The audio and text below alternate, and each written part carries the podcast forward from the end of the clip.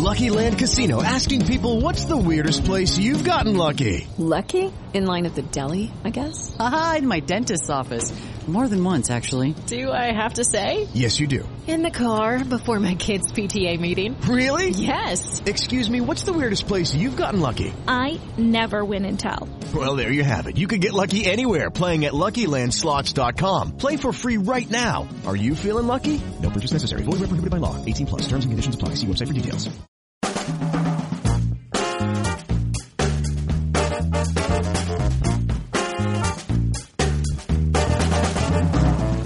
Welcome to Remote Controlled. I'm Deborah Birnbaum. Every week, we'll bring you conversations with some of the best and brightest in television, working behind and in front of the camera. On today's episode, we're talking about the final season of Crazy Ex-Girlfriend with creator Aline Brosh McKenna and star Rachel Bloom. And then in the second half of the podcast, we'll check in with producer Ben Winston about his new sitcom Happy Together and Late Late Show with James Corden. Stay tuned.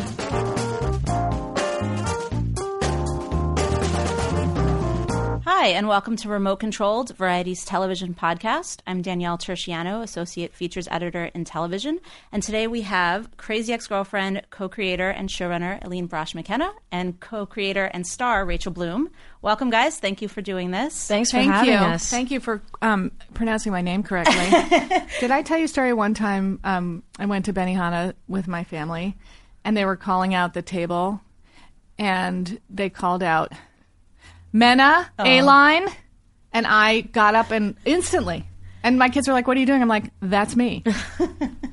I will just say there is a, not to get too off topic right away, but there yeah. is a YouTube clip that says how to pronounce your name, and it is way off. It's a joke. Okay. It's some friends paid like five dollars to do that as a joke. Okay. Yeah. At least you're aware. Yes. Um, so we're, we're heading into the fourth and final season yes. of Crazy Ex-Girlfriend, and we're very sad about it. Um, tell me a little bit about what made for the number for you guys? Rachel just felt she couldn't work with me any longer than I that. I just can't. She's she's so extra. Um, we just, when we went through the phases of romantic obsession, really, and coming out the other side of it, it was four. Yeah, we should go back. You know, I have our first four or five meetings, we had a writer's assistant there. And um, I have all those notes, and we yeah. should look. They, they're it's it's remarkably accurate to what we, you know, we we pitched it out like a movie. We did cards. I have the cards too. Like we, we really conceived of it beginning, middle, and end.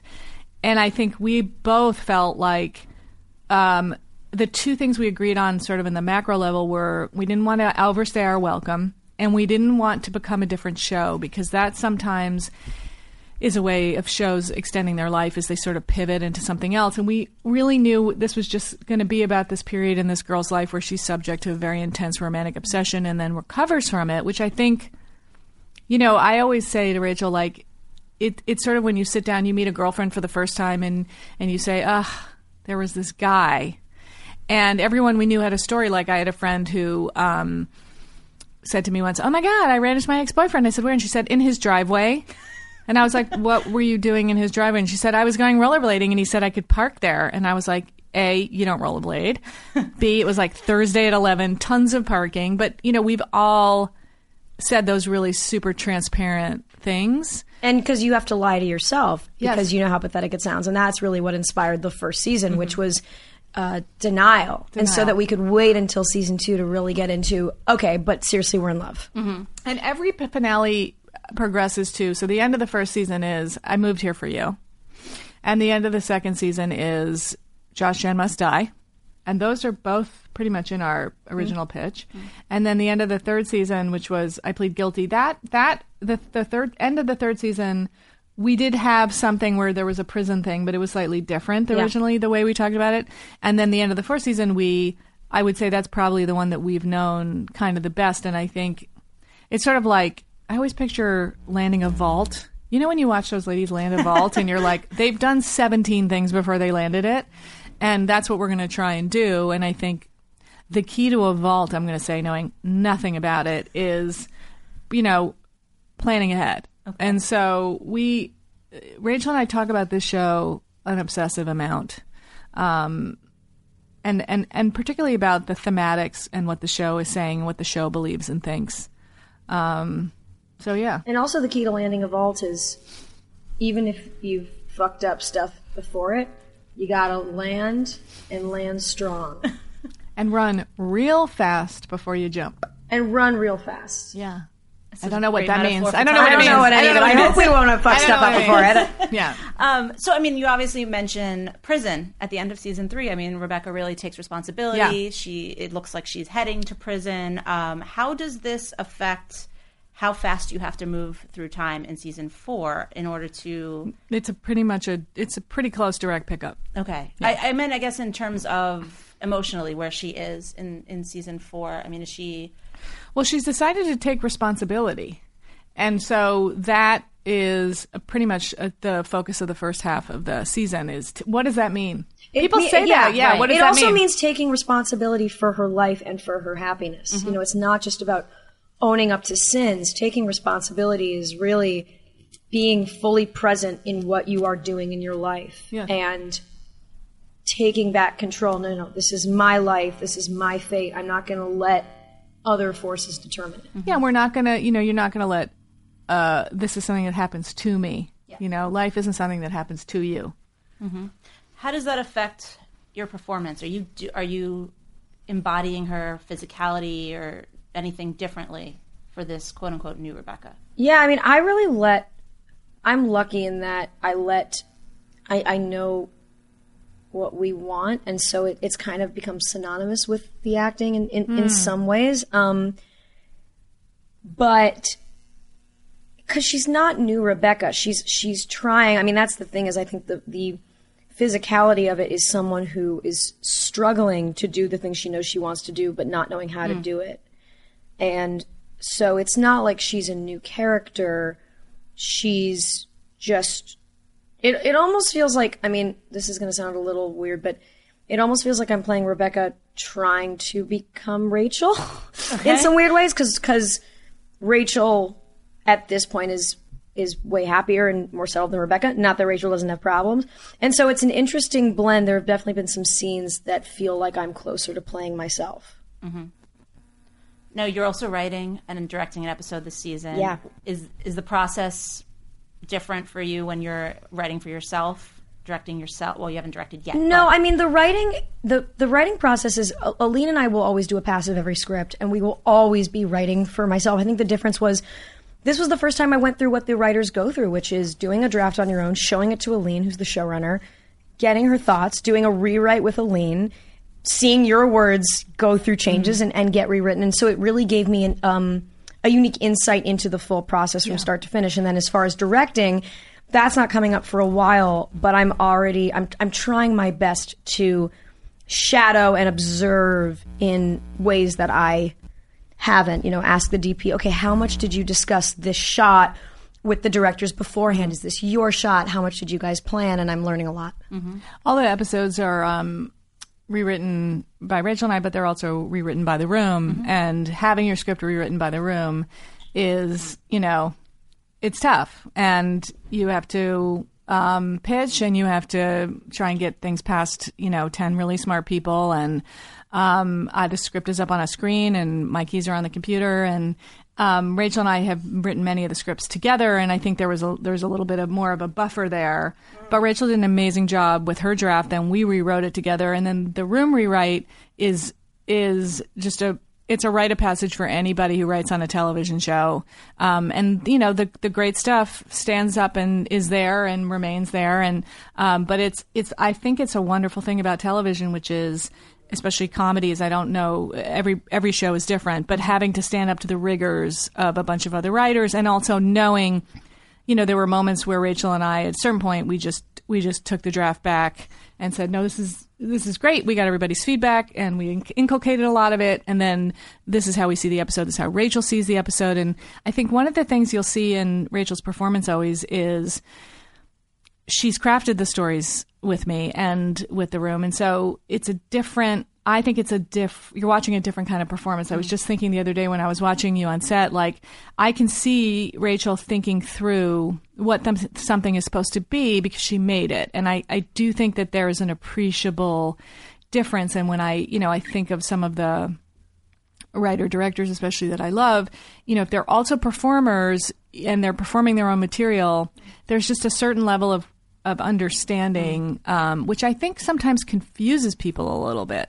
But, you know, one of the signature, Rachel's signature qualities is she's maybe the smartest actor I've ever met. She's really brilliant. And mm. so she doesn't really, we don't have the, I don't, we don't have the process where like, I have to explain to Rachel what's happening, you know, I mean, yeah. that, you know what I mean? Or why something's happening mm-hmm. or say to her, hey, this is happening six episodes from now. Um, and that, I, I actually don't think I would ever do a show again where there wasn't at least one actor who was in both rooms, because Rachel's also a really? real, oh yeah, I don't think I'd ever do that again, even if it was not the lead, because Rachel bridges mm-hmm. those two environments and understands what the cast is going through and what they need. And she's in both rooms mm-hmm. and they trust our room more because they know Rachel is there and they're coming in and there's one of them there. And so that, that linkage of the writing with the acting and the fact that, you know, any actor anytime can email me or Rachel and say, why, why am I doing this? Mm-hmm. And they get that sort of direct. We don't have anybody on our set going, I don't know what I'm doing here. Yeah, I mean, I something interesting that I found about the how the writing and acting intersect last season is, um, and I'm trying to streamline this with the other notes I send Aline this season, but what I do is I go through the script and I read through the entire script, and that's when I prep. That's when I do all my actor prep. That's when I, like, break down the scenes. That's when I do my beats. I still do that even with, you know, episodes that I've had a heavy sure. hand in writing. And what I find is when you're actually getting to the emotional swing, you'll see, oh, you know what? There's a little gap in this part, or, oh, this actually right. doesn't make sense when I say it out loud. And we'll, I'll give writing notes based on the intuitive kind of acting breakdown of the scenes. Yeah, and that's she'll just come so to me helpful. and say, I want to mm-hmm. say, I'm going to the movies. She wants to say, okay, I'm going to the movies. But it's not even just, but it's, but it's, it's sometimes bigger. It's sometimes that. It's, and sometimes, sometimes it's, it's that. Sometimes it's like you don't, and, and I think that for actors, sometimes it's hard when they don't, like when you do work for hire, when you're just get cast in a part and show up. I was just thinking the other day, it'll be very hard for you because, you know, in our process, you're able to say like, oh, you know what, here she's sad, but then mm-hmm. here she makes a joke. Like I need something to, we need to write something here to get her from here to there. And I know that for a lot of actors who don't have that ability, imagine how frustrating that is. It's a little bit more like theater mm-hmm. where you just get your text and you got to figure it out. You can't change it. Yeah. Um, but the great thing about our, you know, our process is, you know, whenever Rachel feels like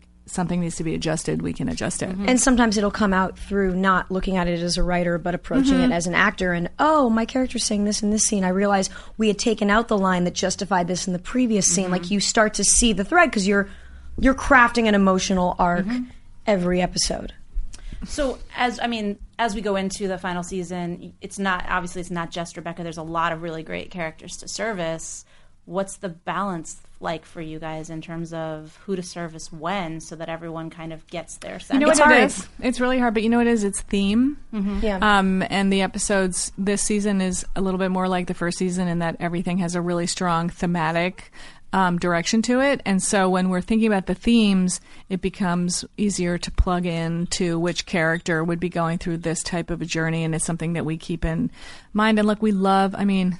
we love our cast so much, and that's not just the seven regulars, but, you know, the sort of revolving cast of twenty people or so that's on our show, and we would love to do episodes for every single one of them every week.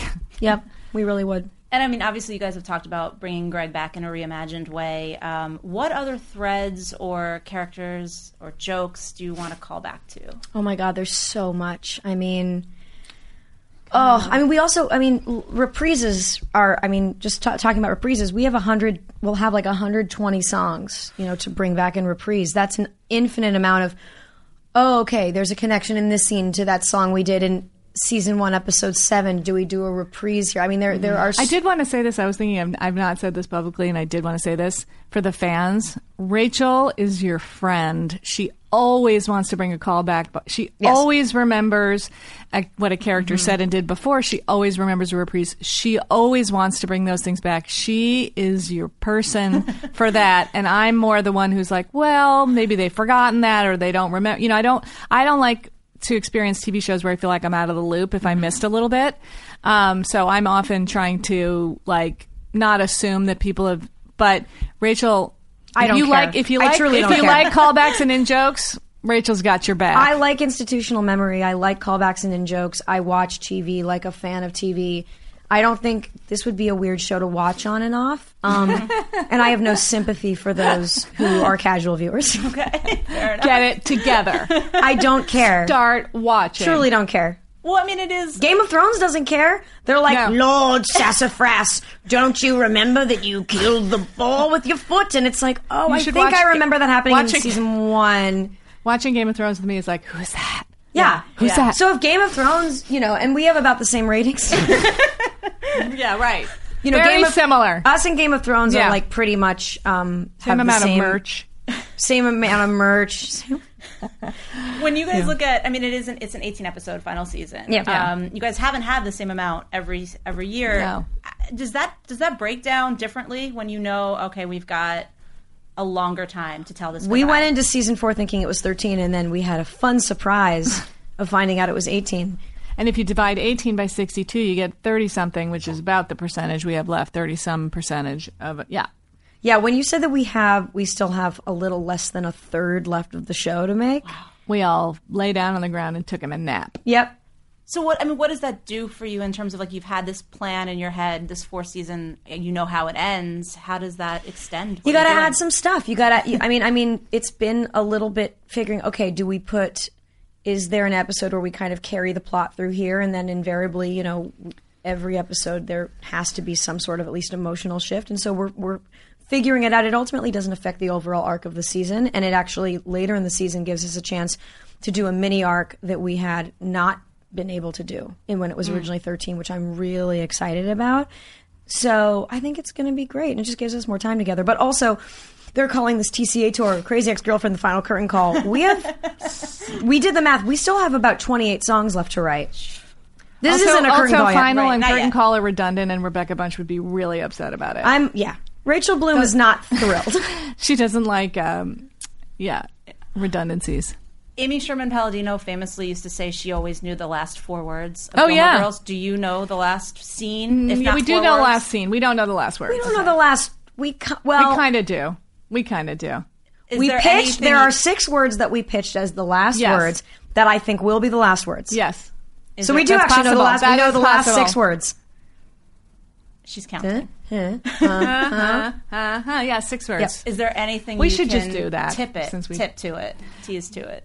No, um, no. Okay, too we early. We I just, I just, it's, it's honestly the.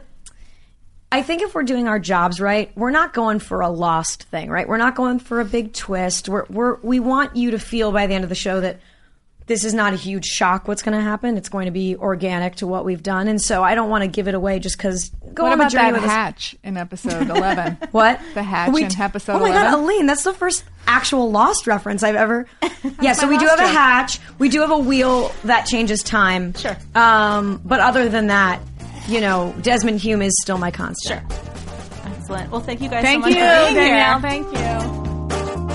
So that was what Aline and Rachel had to say about the final season of Crazy Ex. Up next, we catch up with producer Ben Winston about working with James Corden and his new sitcom, Happy Together.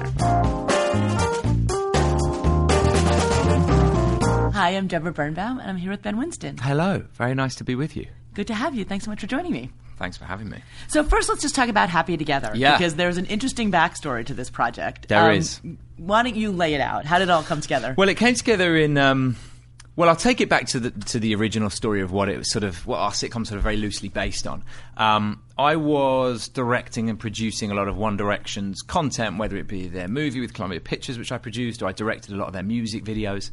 Um, and uh, Harry Styles, who obviously is a member of such, the, the the wonderful band One Direction. I've heard uh, of him. Yes, exactly. And uh, and you know, I'd become quite close to all the boys, uh, and they were actually all living together at the time. But it just got to the stage where they were going to buy their own houses and move out of the flats that they were all been living in because they were becoming far bigger than I think any of us could have ever predicted. Those who were, of us who were working with them, and Harry sort of very informally said to me one day, "Look, you know, I've bought this house, uh, but it's going to take a couple of weeks to go through." Um, Do you think there's any chance that I could stay in your spare room at your house? And I said, well, Harry, I've only, I've only got an attic, if I'm honest, because it was a very, to sort of picture the scene, it was a very modest suburban house in a place called Hampstead Garden Suburb, which I guess the outskirts of Encino would probably be uh, the closest sort of comparison, really.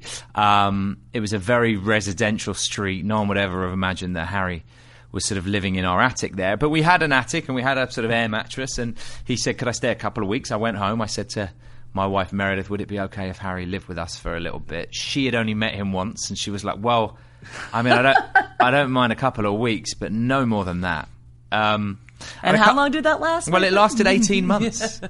He lived with us secretly with nobody ever knowing for eighteen months. And um, how did he get away with it? How did no one spot him in the neighborhood? Well, uh, well, people knew I worked with the band. So if our neighbors saw him or whatever, they just thought it was a friend popping in. They didn't necessarily know he was living there.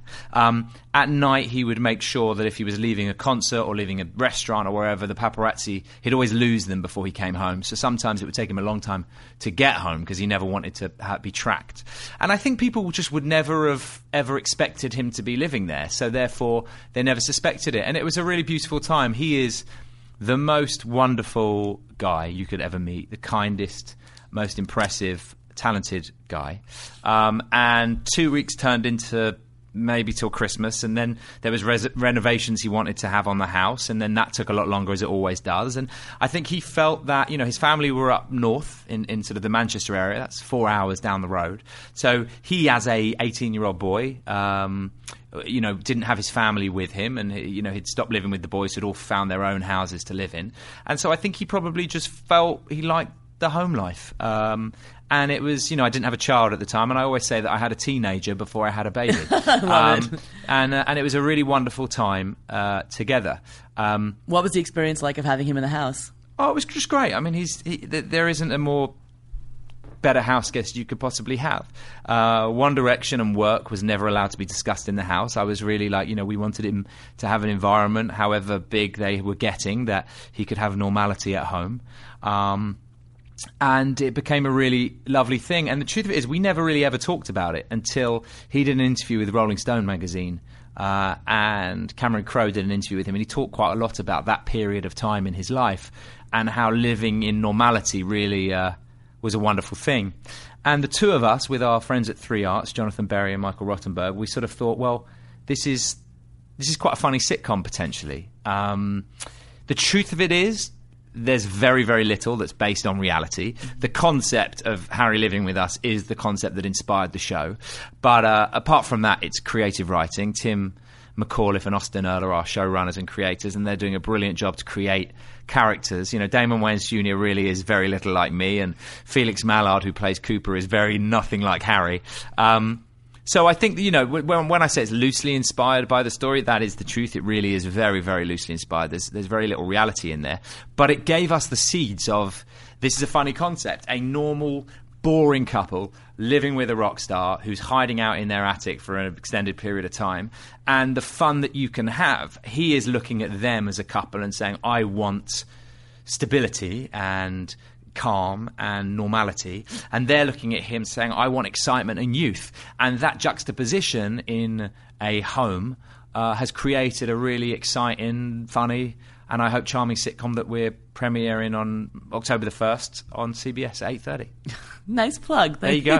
Got it in Got there. It all in there. I'm getting, I'm getting, I'm getting the practice in, Deborah. It's, it's well, perfect. You just allowed me to talk, so I just went on and on. If you're not going to stop me, I'm going to keep going. Well done. This is the problem with microphones.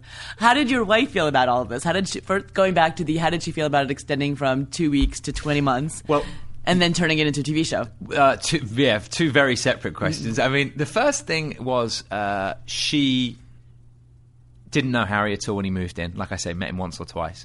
But you can't help but fall in love with him. He's such a wonderful guy. And when she realised what nice, you know, guy he was to have around the house, she was really fine with it. And and, and, and we're incredibly close still to this day. He's the godfather to my child. And and, uh, and so he's a huge part of our family. Come over for Shabbos dinner? For sure, yeah. and um, and and as for the show, I think she thinks it's bizarre and mad. And that we moved to L A three and a half years ago, and I promised her that we were going to be here for nine months and then we were moving home. And I'm here, sensing a pattern here. And here we are with a, a, a few shows on the air, and we feel like we're living out the Showtime series episodes, that there is now a series about our life on television, which is so odd. Um, so, yeah, I think when it's actually out on television and she's seeing it on the T V, it'll probably be weirder for her. Uh, right now, she's only just been to one taping, so So I guess it hasn't, you know, she's not really thinking about it. But I, I also, like I say, I've said this before, but it's, you know, I mean, she's not, it's not like she's going to recognize our house or Amber Stevens West is suddenly like impersonating her. It's a very, very different uh, show that's simply inspired by that. So she didn't get time. casting approval? Well, she gets casting approval anyway on anything I ever do. Like, I, she is a wonderful... If I've... Whether it be a font for a new show or a cut of a episode or the set design of The Late Late Show, whatever I'm doing, I, I, I always trust her opinion. She's so bright and smart when it comes to this stuff that uh, she's she's she's brilliant to show anything to. So, yes...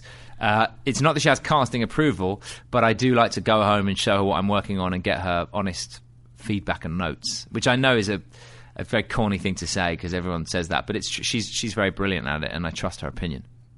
What made you want to get into the comedy space? Had you done one before? Um, I've done a bit of comedy back in the U K for sure. Uh, hopefully I'm in the comedy space on a late night uh, yeah, variety show. I meant sitcom, the half um, hour...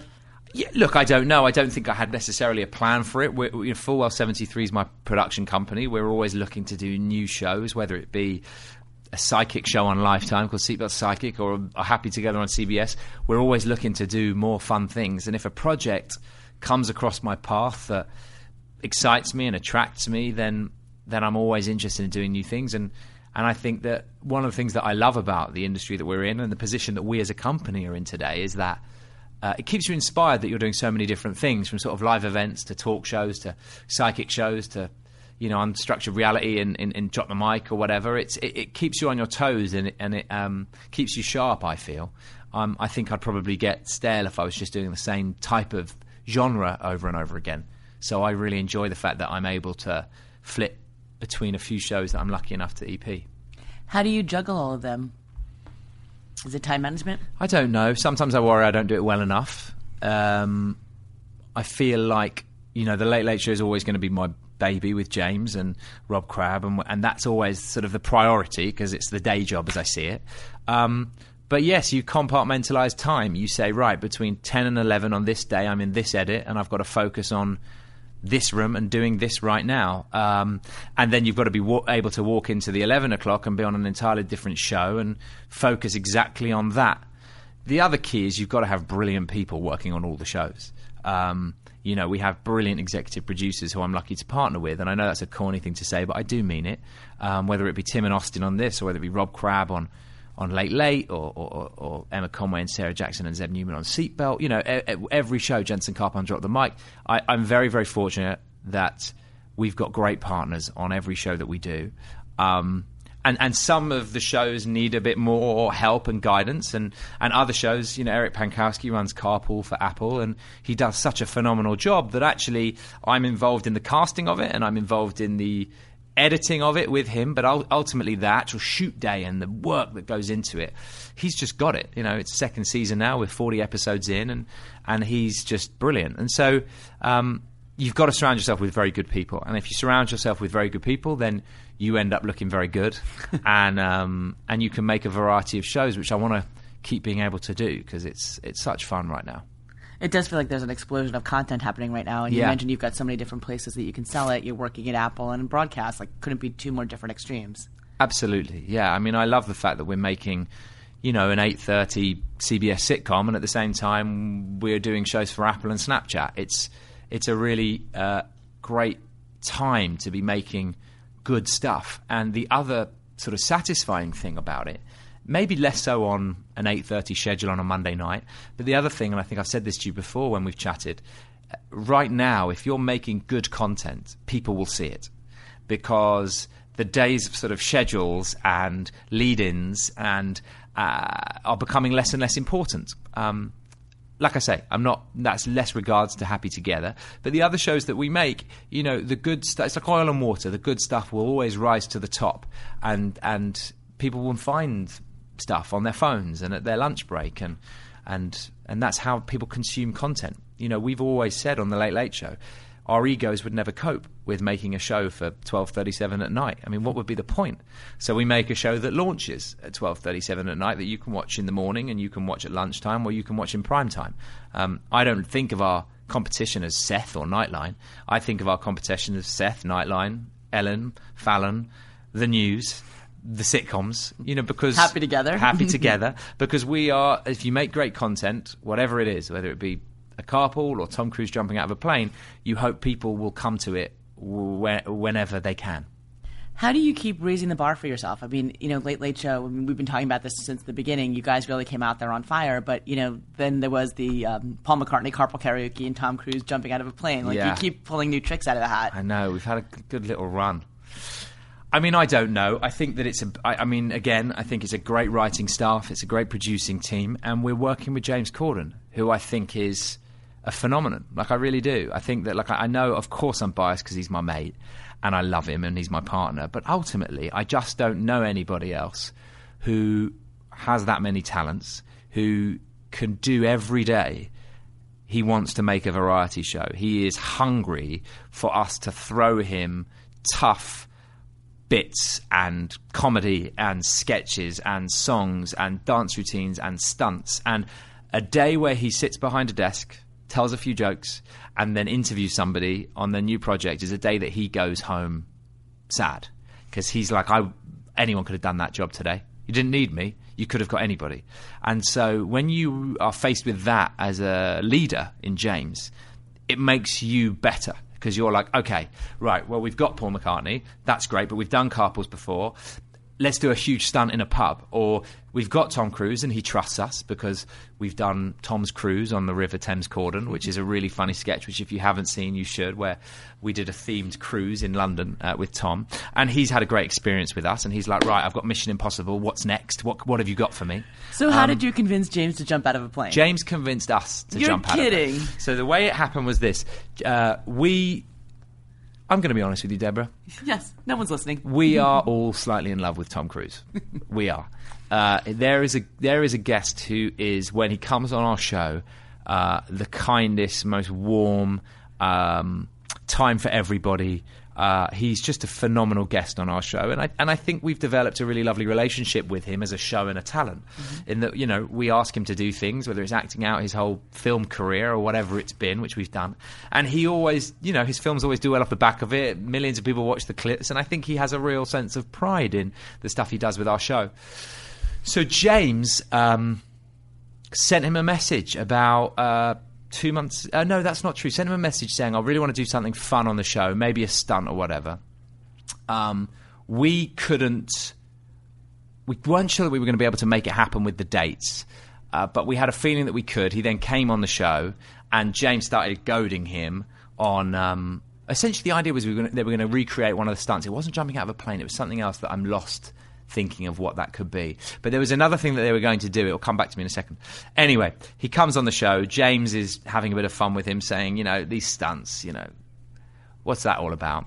And Tom, knowing that we wanted to do something very ambitious with him, um, like a motorbike challenge or whatever it was, knew what we wanted to do, and he sort of twisted it and went, well, why don't you jump out of a plane with me? And at that point, he sort of laid down the gauntlet. I knew as soon as he said it, that James was going to be over the moon by that, mm-hmm. because James has always wanted to jump out of a plane.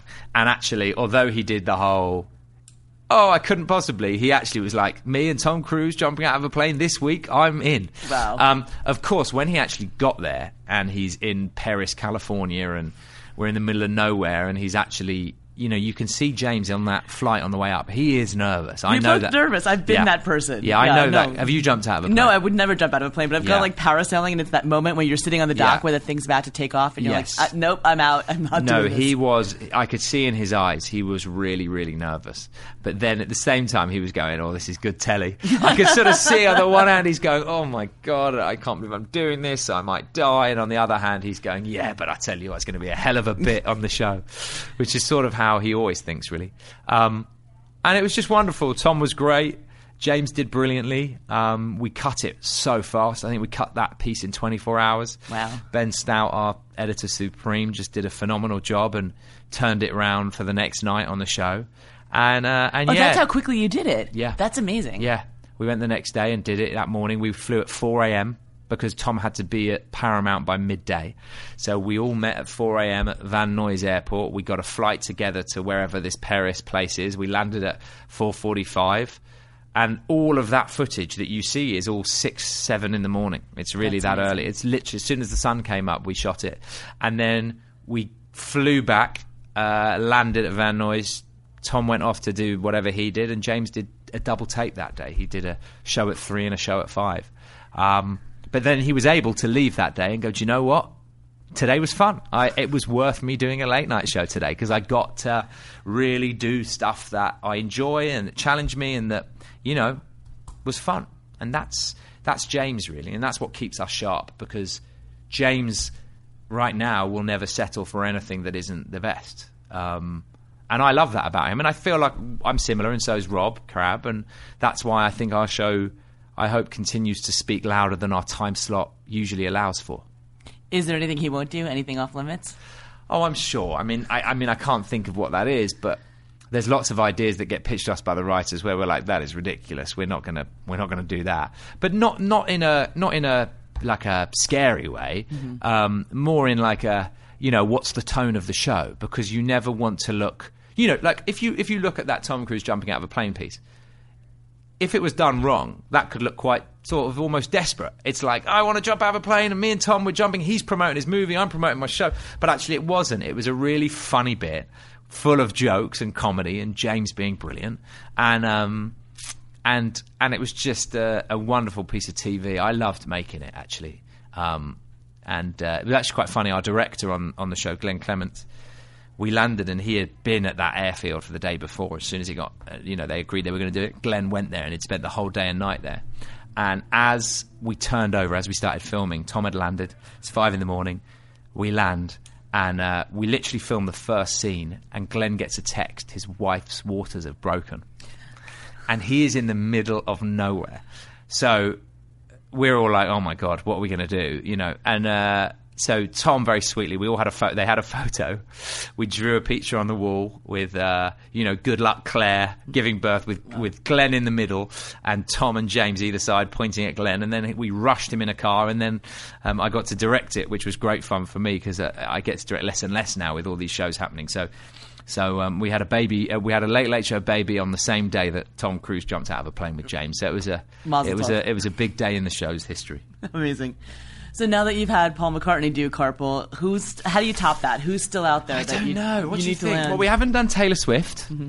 We haven't done um, Rihanna. We haven't done Jay-Z or Beyonce. We haven't done the Rolling Stones. Um, they're getting tougher. Um, Ariana Grande. I mean, there are people who we've still got to do. And, you know, maybe we can do people second time around. I don't know. We did Justin Bieber twice, mm-hmm. and that was great fun. So um, I don't know. I think there's still lots of great people to do it with, and... And we'll keep doing it as long as people still keep watching it. And uh, I think Paul's Carpool definitely helped. Yeah. I think it really reinvigorated the brand in, in a really wonderful way. Uh, we also changed it slightly, didn't we? You know, we made it much more of a documentary when sort of when Mc- when Corden met McCartney style right. vibes, mm-hmm. uh, where they hung out together. And yeah, it was wonderful. It was a wonderful thing to do. He's just an icon. And I think I was thinking about why it did so well because, you know, Carpools do usually very, very well. You know, we, we look at twenty, thirty million hits, and it's really great. Uh, maybe forty million if we're lucky. Obviously, there's the Adele ones that are sort of one hundred eighty million, but let's right. park those for a second because they are, they are the abnormal ones. But usually the older artists don't do that well online. They do very well on the television, but they don't necessarily get more than fifteen to twenty million hits because I think the older artists' fan bases are less in the YouTube, Facebook space. Sure. Makes sense. Um, so I... I didn't expect for a minute that the Paul McCartney one would get over twenty, twenty-five, thirty million. I thought we'd be very lucky to get that. Not because I didn't think it was brilliant. I really did. But I was very aware, you know, he is a slightly older artist. I, you know, I don't think anyone would mind me saying that. Um, and so I didn't know if the online community would really come to it. And, and we're at something like one hundred twenty million hits right Amazing. Now.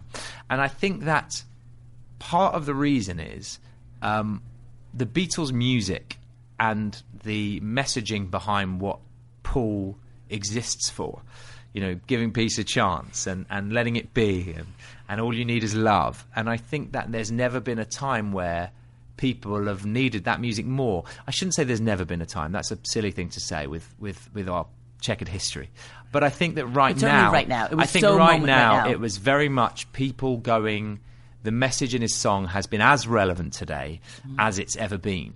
And that was why I think it resonated. And I think that's why people felt the need to share it. That's why everybody from both sides mm-hmm. could be slightly less angry for a minute and um, and really uh, sort of enjoy it and just take it in. And and it made people who grew up with Paul McCartney take a walk down memory lane. You know, my mother just was besotted by it. She was Paul McCartney obsessed. She couldn't believe that we were making it. She was mm-hmm. so excited, and it allowed her to remember, you know, her youth and loving Paul, and, and it remembered, and it spoke to a new generation and a younger generation um, who maybe hasn't necessarily heard so much of Paul's music apart from when their parents are playing it to them, and they were like, wow, this is amazing, and it speaks to me.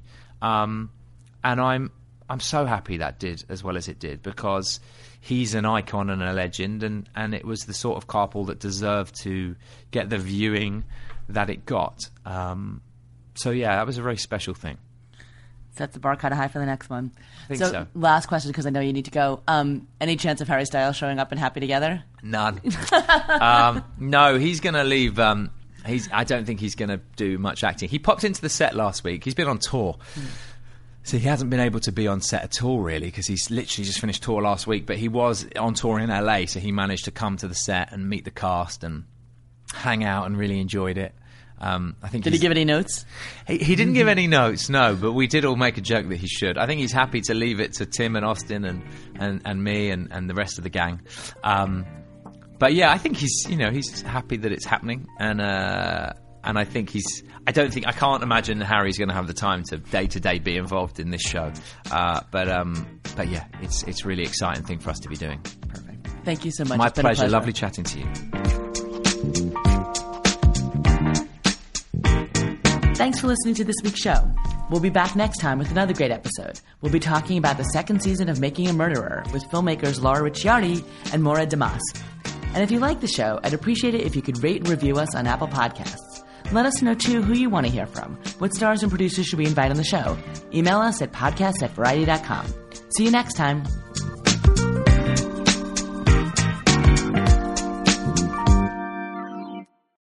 Hello, it is Ryan, and we could all use an extra bright spot in our day, couldn't we? Just to make up for things like sitting in traffic, doing the dishes, counting your steps, you know, all the mundane stuff. That is why I'm such a big fan of Chumba Casino. Chumba Casino has all your favorite social casino-style games that you can play for free anytime, anywhere with daily bonuses. That should brighten your day a little.